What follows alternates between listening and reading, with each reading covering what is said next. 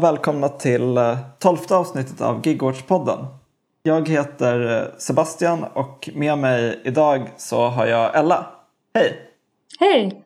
Vi ska prata om en eh, bok idag tänkte vi. Som Precis. heter Automation and the Future of Work av en författare som heter Aaron Benanav som är en amerikansk forskare inom ekonomisk historia. Eh, vi började läsa den här boken som del av en studiecirkel i två delar. Men tyckte att den kändes väldigt relevant för ämnet gigekonomi och vi ville prata lite mer om den i poddformat. Och eh, även om den här boken heter då Automation and the Future of Work så är den väldigt mycket av en liksom, kritik mot olika idéer om att vi går mot någon form av typ fullständig automatisering av arbetet det finns liksom enligt författaren inte alls någonting som pekar mot att vi faktiskt är på väg ditåt. Istället för att röra oss mot en framtid utan jobb så verkar vi mer röra oss mot en framtid utan bra jobb. Och eh, här kommer såklart gigekonomin in och jag tror att den här boken kan hjälpa oss att förstå ganska bra varför gigekonomin liksom vuxit fram och vilka anledningar som egentligen ligger bakom den här gigifieringen av arbetsmarknaden som vi ser fler och fler tecken på. Har du tänkt på något speciellt när vi läste den här boken Ella? Uh, vad, vad, tyck, vad tyckte du om den? Jag tyckte jättemycket om den. Ja, ja och den var är väldigt rolig att uh, cirkla också. Verkligen. Um, kul att läsa något om, uh, om lära sig mer om ekonomi. Ja men verkligen. Uh, och det ledde till ganska många googlingar ja. på olika begrepp.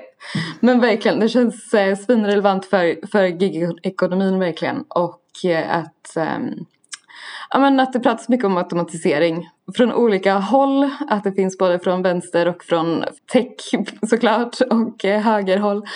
Eh, och eh, han bryter ner det väldigt snyggt tycker jag. Eh, vart, liksom, varför, varför automatiserings... Eh, vad, vad det snacket liksom kommer ifrån.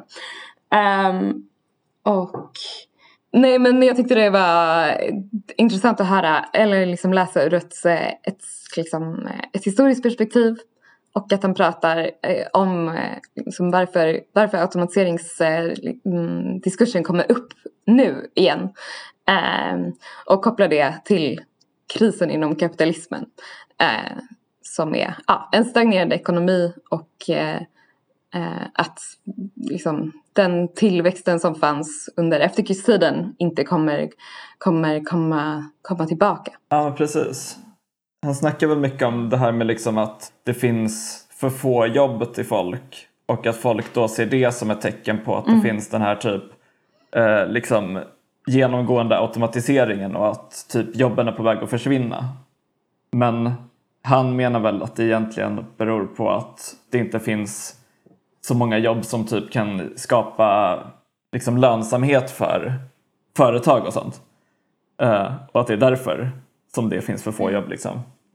Ja, jag såg ett intressant, äh, ett intressant citat som mm. var så att, äh, inte i den här boken men i en annan äh, som jag ska kolla upp författaren Men som var att, eh, liksom, att ar arbetare finns mer och mer i sektorer där det är väldigt liten det finns väldigt få möjligheter att göra vinst. Medan mm. Eh, kapitalet, liksom, eh, eller där de gör profit, är mer och mer koncentrerat i sektorer där det finns väldigt få eh, arbetare i jämförelse. Så, ah, okay. eh, alltså inom finanssektorn till exempel. Ja, eh, så det, det, säger ju också något om ah. det. Mm. Ja, men, uh, ja, det är verkligen intressant med liksom hans typ historiska genomgång av det här med liksom att man under de senaste 40-50 mm. åren har gått över till typ från en ekonomi som varit väldigt baserad på industrin till en ekonomi som är baserad på tjänster. Jag kollade upp det över Sverige också och mm. då var det typ så här ja, att mängden jobb inom industrin har typ halverats sedan bara början av 80-talet och typ sen minskat till en tredjedel av vad det mm. var i början på 50-talet. Och typ på den tiden så fanns det också kanske så 30 procent av befolkningen som jobbade som typ bönder. Och idag så är mm. liksom 75-80 procent av alla jobb inom tjänstesektorn. Och han tar ju också upp att de här jobben i tjänstesektorn inte alls kan ersättas av typ robotar eller maskiner på samma sätt som liksom många jobb i industrin kan. Men samtidigt som de här företagen liksom mm. drivs av samma motivation som de här företagen in, inom industrin, det vill säga att typ kunna erbjuda lägst priser och på så sätt locka till sig kunder från mm. andra företag.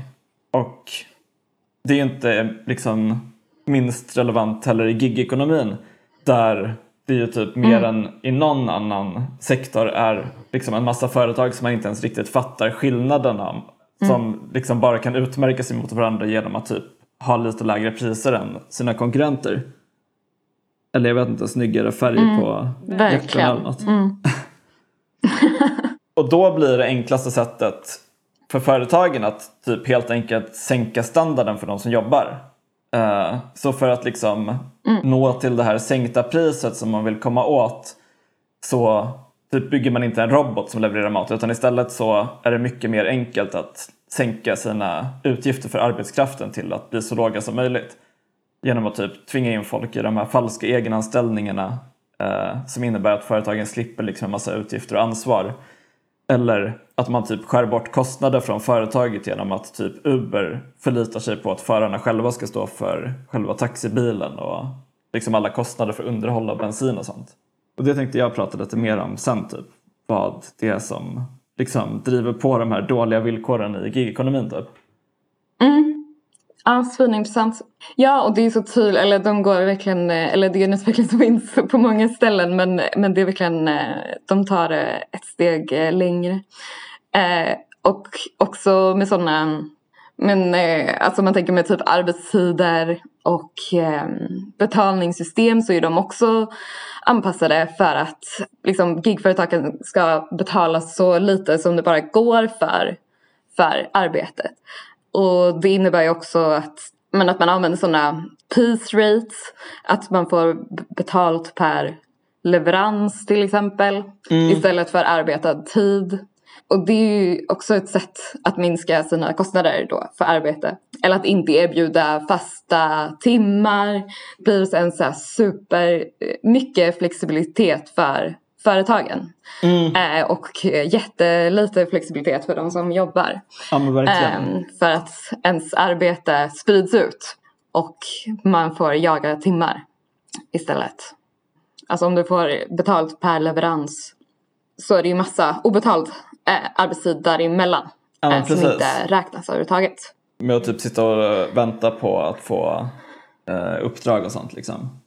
Vilket verkligen känns som typ den modellen som de bygger, alltså som hela den här flexibiliteten bygger på. Ja. Att typ det, det, är en massa människor som väntar på att få ett uppdrag och som är tillgängliga att ta det när som helst. Mm.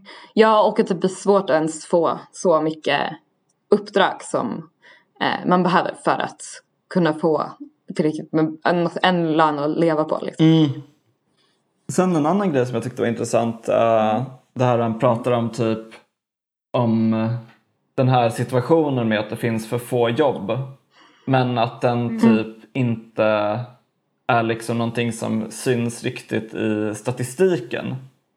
Även om eh, det liksom är någonting som många upplever i samhället, att det liksom inte finns tillräckligt mm. mycket jobb, så syns det inte på liksom arbetslöshetssiffrorna eh, som mm. ser liksom ganska konstanta ut i typ alla länder. Um, Mm. Vilket också känns så här, när man läser det, att det känns liksom så himla uppenbart att de siffrorna är rätt dåliga för att typ visa på hur mycket jobb det faktiskt finns i samhället. Med tanke på att liksom folk måste jobba för att överleva. Och då kommer folk även liksom ta mm. olika deltidsjobb och sånt. Um, och jag vet att det liksom är en grej som, som vi liksom har stött på i Gigwatch när vi har liksom mm. letat efter information om gigekonomin. Att det typ inte riktigt finns så mycket statistik på hur många som arbetar inom gigekonomin eller typ vad det innebär att arbeta mm. inom gigekonomin. Uh, alltså vissa studier visar typ att så här 20% av befolkningen jobbar inom gigekonomin men då kanske de räknar det som att man typ har mm. tagit mm. ett jobb på någon så här online-grej eller någonting någon gång. Medan andra räknas som att det är mm. jättefå. Och även det här han pratar om liksom med med typ a-kassan och så här, hur typ arbetslöshets eh, vad ska man säga, ersättningssystem ser ut? Ja, eh, ja men jag började kolla lite på, ja, men han pratar ju mycket om det här begreppet undersysselsättning som ett, att han pratar om att det är snarare undersysselsättning som är det stora hotet snarare än massarbetslöshet. Mm. Um, och ja, deltider är ju ett exempel på det. Men det kan också vara att man har olika ströjobb som man liksom skiftar mellan. Att man har så här, men väldigt så korta, jobbar två månader där, jobbar typ några andra månader på ett annat ställe eller för en annan arbetsgivare. Ja, det finns ju många olika former av det. Men mm. det är också lett till um, att det finns ett så uppsving för, alltså man pratar om working poor eller arbetande fattiga. Vad innebär det? Det innebär alltså att man har en lön som är under, eller att man har inkomster som är under, liksom en, under fattigdomsgränsen. Uh. Um, det kom en rapport från Handels som visade, det var 2018, och den visade att en tredjedel av deras medlemmar eh, har lön under, inkomst, under fattigdomsgränsen. Oj, jävlar. Eh, det är jättemånga. Eh, mm. Och också om man kollar på Sveriges befolkning i stort. 2019 så finns det nummer från, eller statistik från Eurostat eh, som visar att det är 7,8 procent som räknas då som eh, i arbete men eh, riskerar att hamna i fattigdom. Eh, det säger ju något och jag tänker att man också måste förstå det utifrån att eh, alla andra kostnader ökar så sjukt mycket. Um, alltså hyrorna. Um, och förutom a-kassa, som jag tänker att vi också kan prata lite mer om. Mm. Um, så till exempel att om vi skulle få marknadshyror så skulle det också vara något som ytterligare så pushar folk att ta eh, dåliga jobb ännu tydligare. Alltså som ah, skapar en sjukt stor fördel för arbetsköparna. Eh, så att prata om arbetande, alltså ah, att, det, att det är liksom en växande grupp i Sverige och i resten av Europa. Eh, det är väl antagligen en, en utveckling som, som kan komma att bli värre nu. Mm. Eh, att det är många som har väldigt lite jobb under, under corona och säkert eh, i så, också servicebranscher och så. Um, och det känns mm. väl också som lite typ nästan som en förutsättning för att gigekonomin ens ska liksom kunna existera. Att liksom uh. du kanske inte går ut och sätter dig på en cykel för att uh, köra ut pizza uh, liksom en, uh, mitt i en snöstorm eller någonting. om du inte faktiskt har Nej. för lite mm. pengar och liksom är mm. beroende av att ta just det jobbet. Mm. Så det finns ju verkligen en liksom någon slags eh, pendeleffekt eh, mellan de här grejerna liksom. Att båda kanske förstärker mm. varandra. Ja, jag tyckte också det var eh, intressant att han skrev att så här, eh, växande ojämlikhet är också en förutsättning för en växande serviceekonomi och gigekonomin är väl en jättebra exempel på det. Um, mm. Men utifrån det du sa nu liksom, ja men dels det men också att folk har råd att betala för eh, den typen av tjänster. Mm. Och speciellt typ i och med typ corona eh, kanske det mm. finns en del av befolkningen som har blivit av med jobben, som har väldigt lite pengar mm.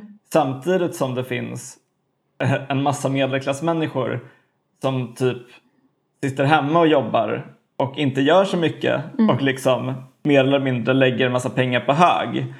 Så de bara, vad, mm. vad fan ska jag göra med de här pengarna? Uh, och typ men lägger det på att uh, beställa hem en massa mat från restauranger.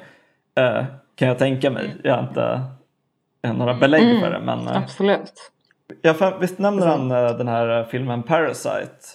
Mm. Som ett exempel ja, på typ där. det tyckte jag var intressant. För den handlar ju verkligen om så här, de, de här rika människorna i filmen hyr in folk för att göra typ exakt alla saker i deras hem.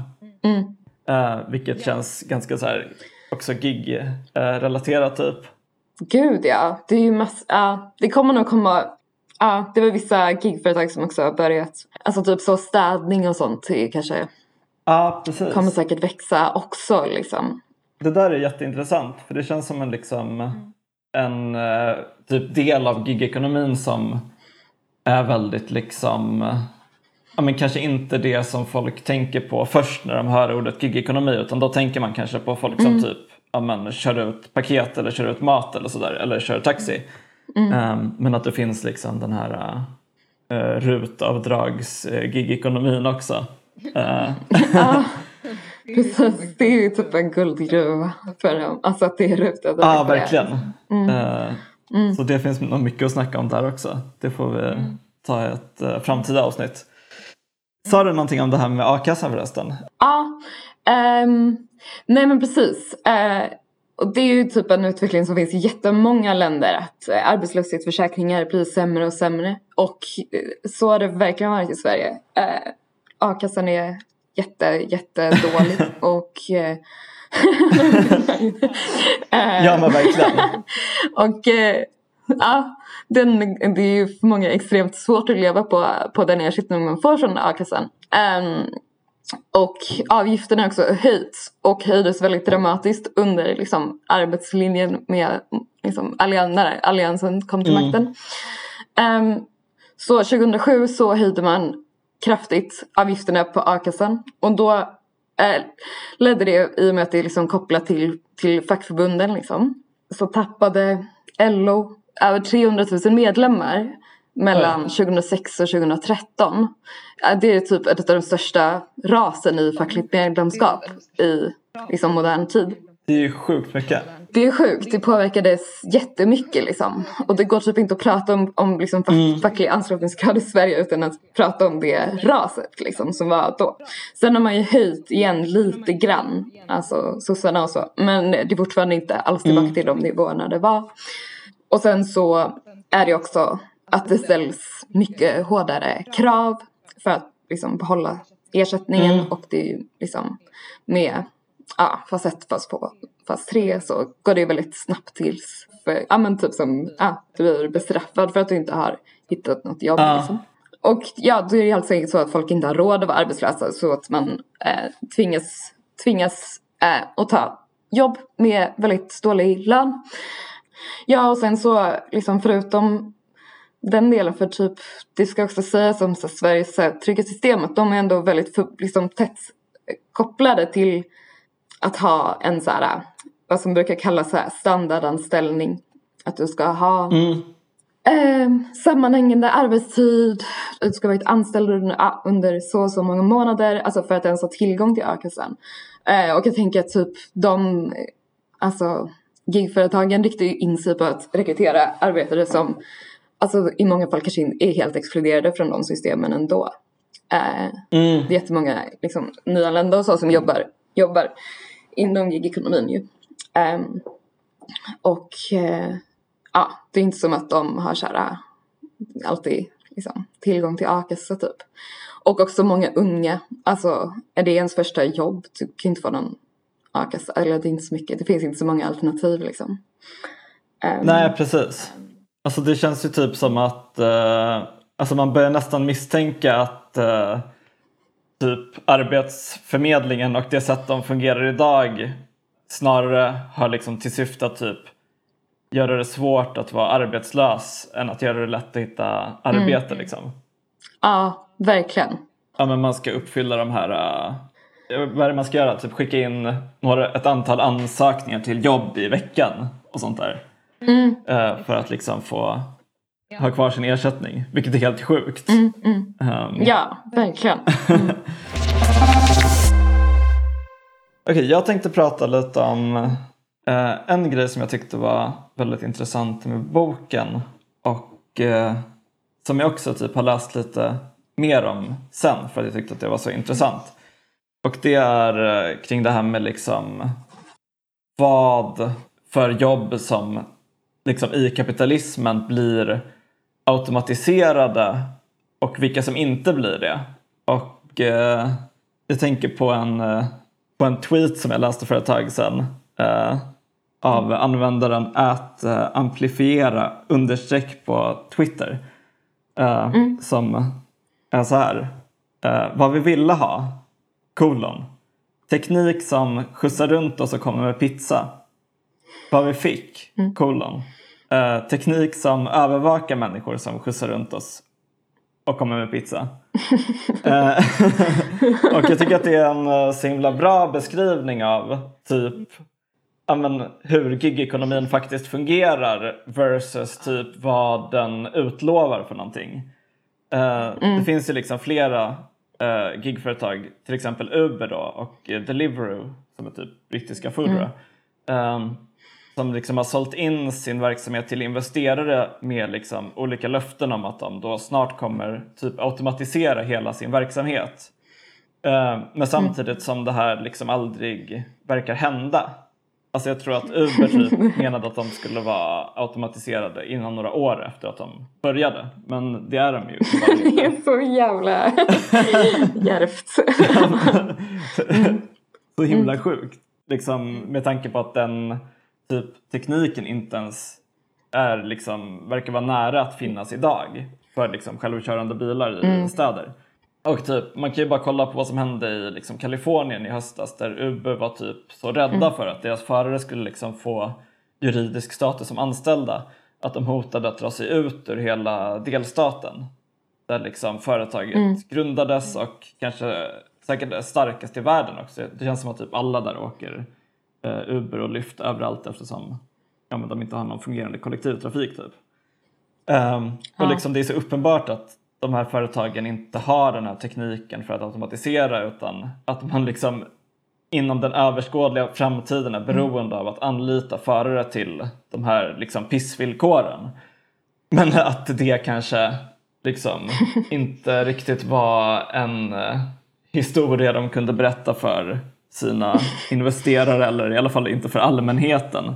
Mm. Eh, men eh, det som författaren eh, Aaron Bennanow snackar om lite i den här boken då är väl liksom kanske bakgrunden till varför det Alltså det finns den här bilden typ i populärkulturen eller jag vet inte i det allmänna medvetandet typ att automatisering eller liksom teknologisk utveckling generellt är någon form av typ naturfenomen.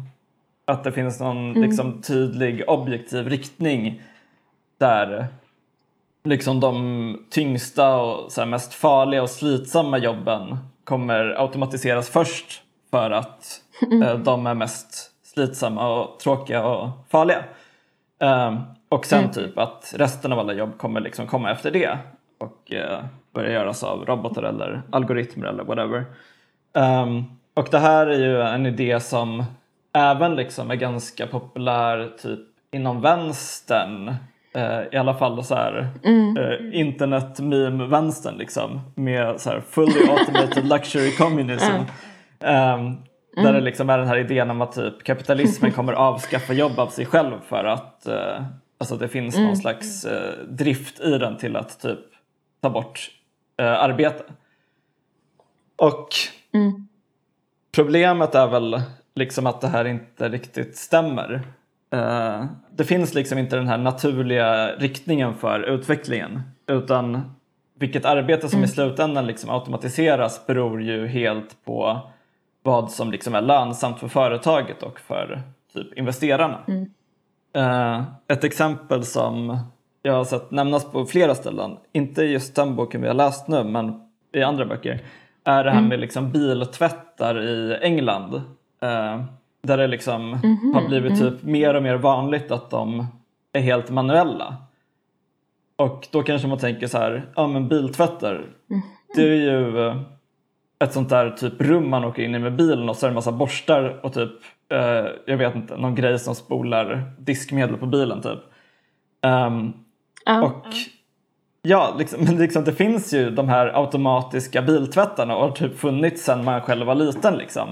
Men även om den här tekniken finns så har det liksom ändå gått tillbaka till att typ bli eh, vanligare med eh, biltvättar där det är typ ja, men, lågavlönade människor som tvättar bilen för att det helt enkelt är liksom billigare. Åh oh, gud vad sjukt. Ja, uh, verkligen. Det är verkligen ett talande exempel. Fast, oj. Uh. Uh, och det och... känns inte ens som så, så fancy teknik heller. Alltså att den, det är inte så här superfuturistiskt som du sa, att det har funnits länge. Och till och med det är så här billigare än arbetskraft liksom. Ja, ah, det, är, det är helt otroligt. Eller det är dyrare menar jag. Ja, ah. ah, mm. precis. Uh, men liksom mm. i och med att jag antar att det liksom finns den här uh, låga uh, utbudet på jobb så finns det också mm. fler och fler som kan tänka sig att typ tvätta en bil för uh, skitlåg lön. Mm. Nej men så det är liksom det är alltid den här jakten på lönsamhet som liksom i grunden styr vad det är för teknologi som företag väljer att investera i. Och det är också därför det blir så att liksom när ett företag som typ Foodora vill sänka priserna på sina produkter för att konkurrera ut uh, typ vad de nu heter, Uber Eats, uh, Bolt Food, Volt, uh, you name it. Mm. Så är det typ en alltså, extremt krånglig och dyr omväg att man skulle liksom börja investera i någon slags matleveransrobotar som ska ersätta cykelbuden. Där man liksom inte bara Extremt. behöver ah, mm. få de här robotarna att typ kunna navigera runt i staden på egen hand utan man måste också liksom skydda dem från att typ bli sönderslagna av folk på fyllan eh, eller typ mm. nerkastade i vattnet. Eh, alltså det är bara att kolla på typ ah. vad som mm. hände med alla de här Voi-cyklarna när de typ kom. Eh, ja, gud. Bara, mm sabbade de ju överallt. Och, ja, ja, man ser dem i vatten ganska ofta. Mm. Exakt. Och liksom då gissar jag att också en sån där typ matleveransrobot skulle vara mer värdefull och dyrare och eh, också kanske skulle göra folk ännu mer sura. Eh, så att de mm. pajade dem ännu mer. Eh, och, ja, det, eh, låter, ja, det låter jävligt dyrt helt enkelt. ja, precis. Mm. Och eh, i så fall blir det ju att ett så mycket enklare sätt som liksom ger avkastning också nästan på nolltid jämfört med att bygga några typ matleveransrobotar är liksom att mm. företaget sänker sina utgifter för arbetskraften genom att man då till exempel felklassificerar mm. gigjobbarna som egenanställda eller att man pressar ner lönerna genom att ha sån här provision istället för timlön eller att man liksom använder typ övervaknings och kontrollsystem för att hela tiden driva mm. upp arbetstempot för liksom mänskliga cykelbud. Um, mm. Och det spar, sparar liksom så otroligt mycket pengar för företagen jämfört med att typ automatisera hela grejen. Mm. Det är liksom på varje nivå, typ skadas en av de här robotarna ute i trafiken så måste företaget betala för reparation av den. Eh, men om en gigjobbare mm. skadas ute i trafiken så ses den liksom inte ens som anställd och företaget behöver inte ens stå för någon sjuklön. Nej. Eh, så det är liksom mm. det är rätt så mörkt. Ja, cyniskt. Och jag tänker att liksom ett rätt tydligt exempel på hur man liksom väljer att använda teknik i gigekonomin kunde man se i den här granskningen som kom i höstas i Sydsvenskan mm. av Foodora med eh, mm. den här journalisten som wallraffade som cykelbud och berättade om det här övervakningssystemet som i princip liksom loggade varje steg han tog. Eh, hans medelhastighet när han cyklade, hur länge han typ uppehöll sig på olika platser mm. under arbetet och så vidare. Och att de här liksom mm. olika värdena sen sammanställdes och skickades ut till buden med liksom ett outtalat budskap om att det gäller att hålla sig över de här eh, medelvärdena liksom, om man vill behålla jobbet. Så det finns de här liksom rent ekonomiska faktorerna som talar emot den här bilden av en kommande automatisering av i alla fall liksom den här typen av jobb. Um, men uh, mm. det finns också liksom fler aspekter och en annan intressant grej jag läste i en uh, annan bok som heter A World Beyond Work eh, som delvis då mm -hmm. utgår från Benanavs text, alltså den här boken. Då. Eh, och eh, där beskriver författarna hur det finns en väldigt stark liksom, klass och maktaspekt i vad för typer av arbete eh, ett företag liksom tenderar att automatisera. det finns ju som sagt den här mm. idén eller typ myten om att det liksom naturligtvis kommer att vara de här mest liksom slitsamma, tråkiga, farliga jobben som automatiseras först. Medan så kallade liksom intellektuella jobb ligger säkert eh, än så länge. Eh, men det finns liksom inte alls någonting naturligt i en sån utveckling. Eh, mm. Företag är liksom rätt ointresserade av att automatisera bort cykelbuds och städares arbeten för att det är mer liksom ekonomiskt att bara typ kontrollera dem. Men däremot så kan det liksom finnas en rätt stark ekonomisk motivation för företag att automatisera typ olika så här chefs och HR-uppgifter, typ arbetsledning. Och det beror liksom delvis då på att de som jobbar på de här positionerna ofta har en lite liksom starkare position mot företaget och eh, därmed också kan liksom mm. ha högre lön och bättre villkor.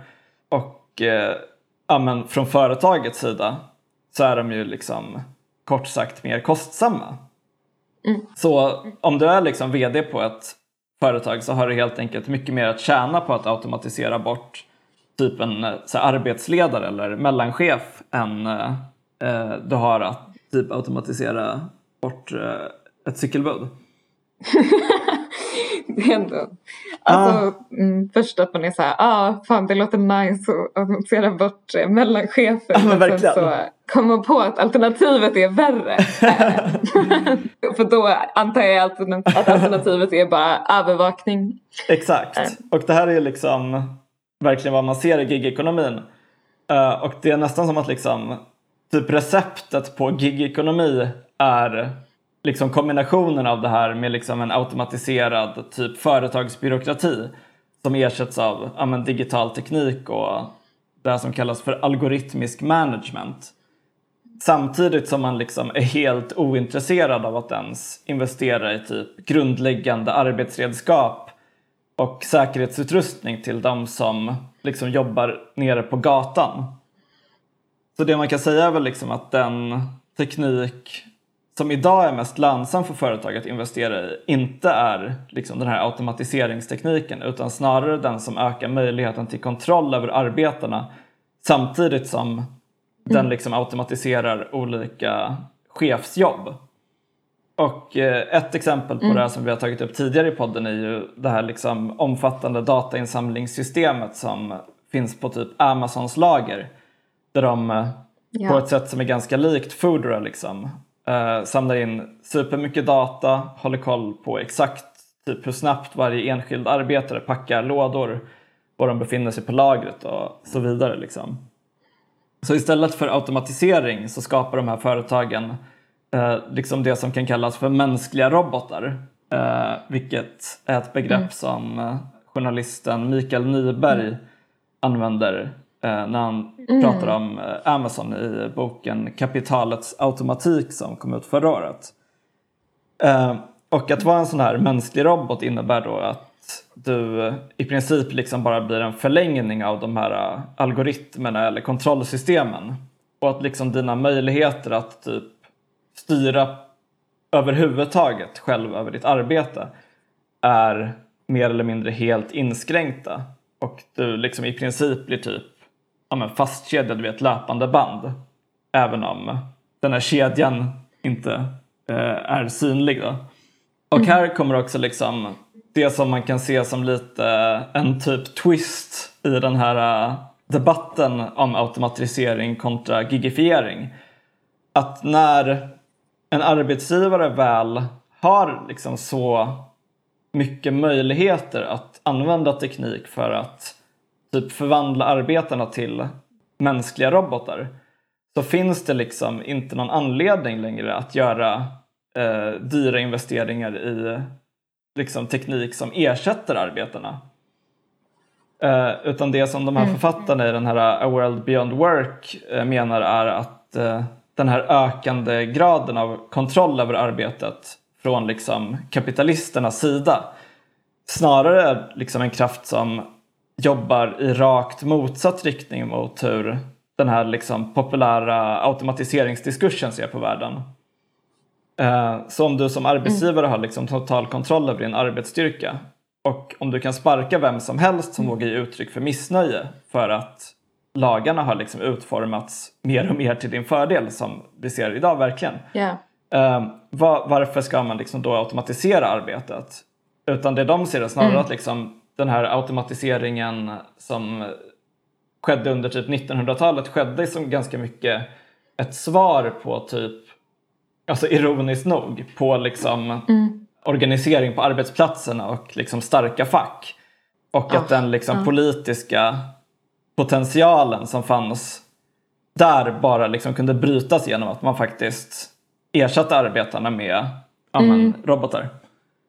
Så jag skulle säga att liksom den viktigaste slutsatsen som kanske jag har dragit av att läsa den här boken och eh, att eh, studiecirkla kring den är att liksom den stora faran idag inte alls är att våra jobb försvinner genom att automatiseras utan snarare är den stora risken att mm. jobben faktiskt finns kvar för typ mm. amen, för evigt men med sämre och sämre villkor och lägre och lägre löner. Ja. Och mer och mer utvecklade och sätt att, innehåll. ja. precis, mer mm. och mer utvecklade sätt att kontrollera och övervaka oss i arbetet. Um, mm. ja, men till den dag då alla är gigarbetare och ingen har råd att beställa pizza mm. från Foodora. Då vet jag inte riktigt vad som händer. Nej, vad händer?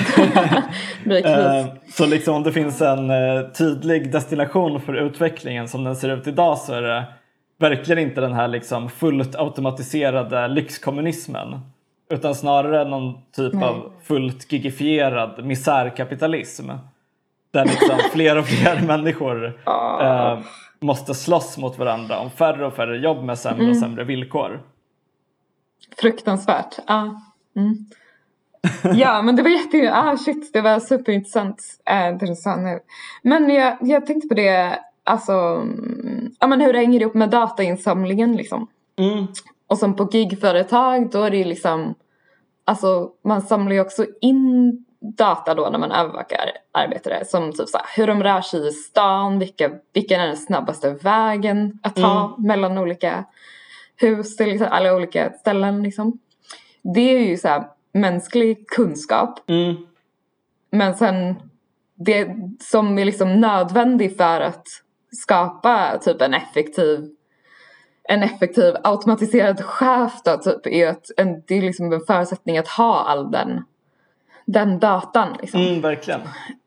Mm. Uh, nej, jag kommer ihåg att jag läste typ, jag vet inte vart det var, om det var någon så kommentar på Facebook eller någonstans uh, av något typ cykelbud som hade jobbat liksom inom den branschen uh, väldigt länge. Alltså kanske för typ 30 mm. år sedan.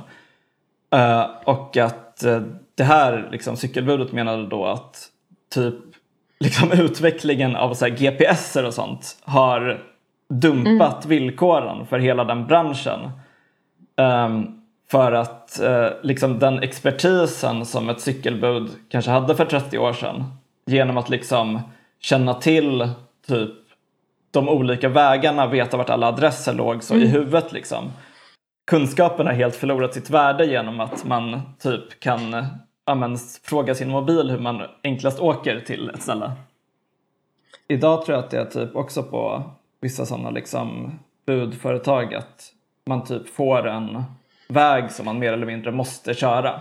Eh, och om man avviker från den så kan man liksom straffas av företaget typ.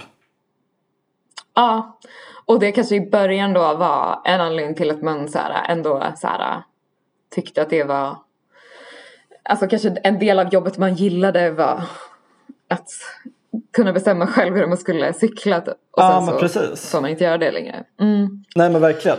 Man kanske liksom vill ta någon väg man tycker är fin eller någonting.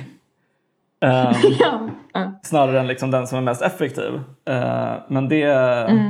uh, är någonting som liksom helt uh, undergrävs av den här, det här liksom användandet av teknik tänker jag. Och kanske bara liksom känslan av att kunna bestämma lite över vad man gör i jobbet. Ja. Att ha typ någon autonomi. Ja men det är sjukt hur mycket teknik bara används rakt av till, eller som är bara inriktad på övervakning. Och att det visar verkligen hur desperata företagen är på att skära ner på arbetskostnader liksom. En grej man skulle kunna säga är att i och med undersysselsättning Mm. och att vi inte går mot en framtid utan jobb utan, eller utan bra jobb. Ja. Eh, så um, alltså rätten till heltid har ju varit ett så viktigt typ fackligt mål väldigt länge. Mm. Men det är ganska intressant för det är ofta liksom, alltså det är väl mer utifrån att, att det, är, det är ett sätt att, för att man inte, ah, man kan inte leva på en deltidslön. Det är därför man vill ha heltid Mm. snarare än att man vill jobba eh, 40 timmars vecka. Precis. Det tar, det tar en liksom upp på slutet också att, att prata om, om så här rätten till fritid liksom. Mm. Alltså ibland när det är mm, med så här heltidssatsningar som till exempel har varit inom äldreomsorgen så Alltså ofta så är det liksom jättemycket flexibilitet inbyggt i, i de heltidssatsningarna också liksom.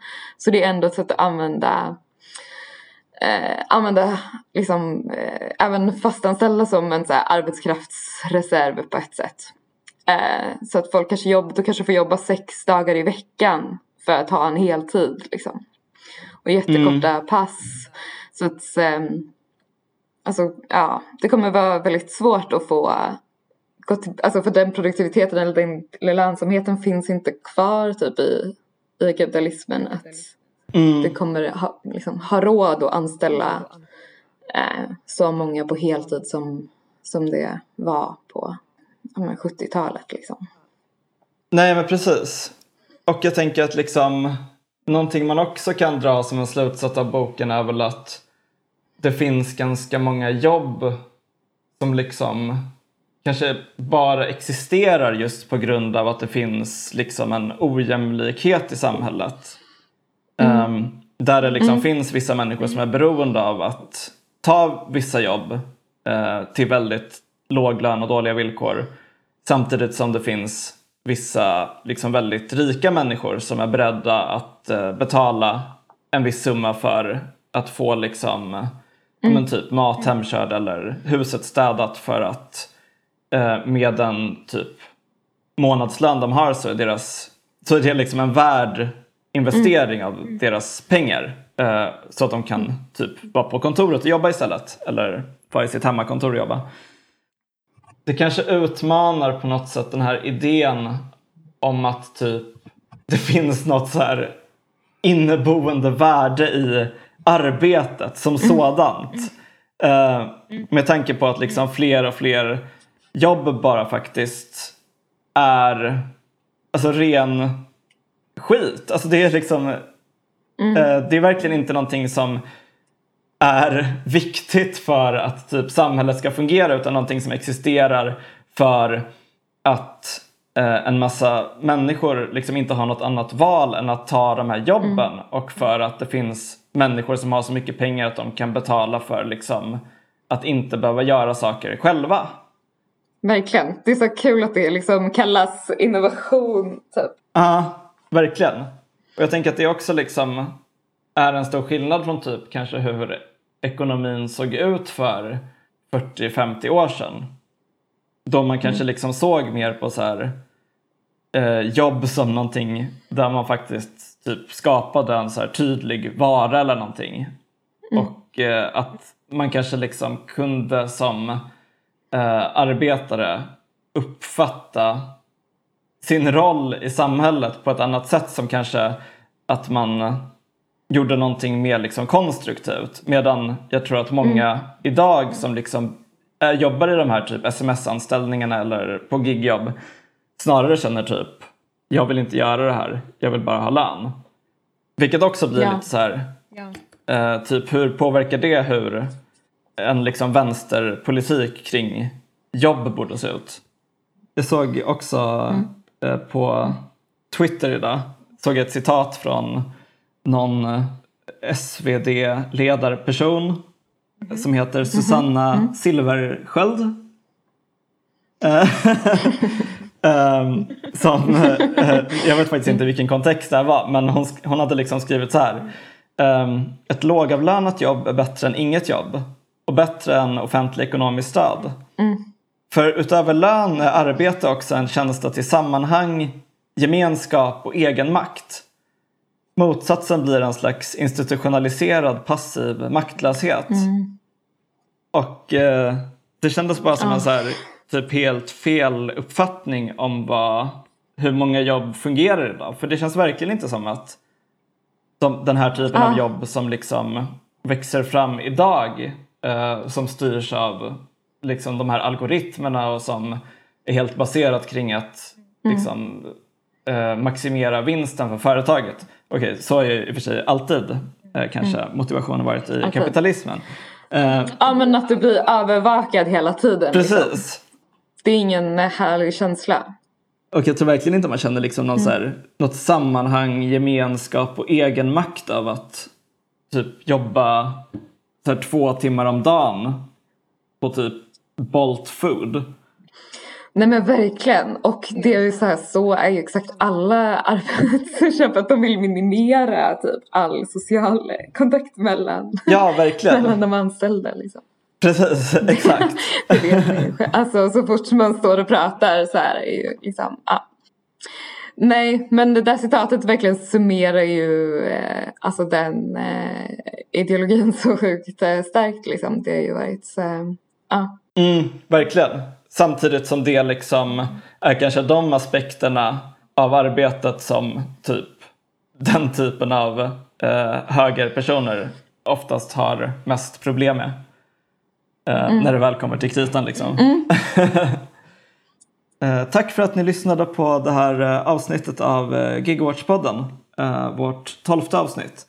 Om ni tycker att det som vi pratade om idag eller det som vi brukar prata om är eh, intressant och vill eh, typ fördjupa er mer i det så kan jag tipsa om vår studiecirkel som vi kommer ha under våren tillsammans med ABF Stockholm. Uh, och studiecirkeln kommer att vara helt digital. Den kommer vara på tisdagskvällar och börjar den 16 mars. Om ni tycker att det som vi i Gigwatch pratar om och gör verkar intressant så får ni jättegärna anmäla er till eh, studiecirkeln. Eh, så ses vi där. Gör det, det brukar vara jättekul cirklar. Ja. Mm. Mm. Hej då. Hej då.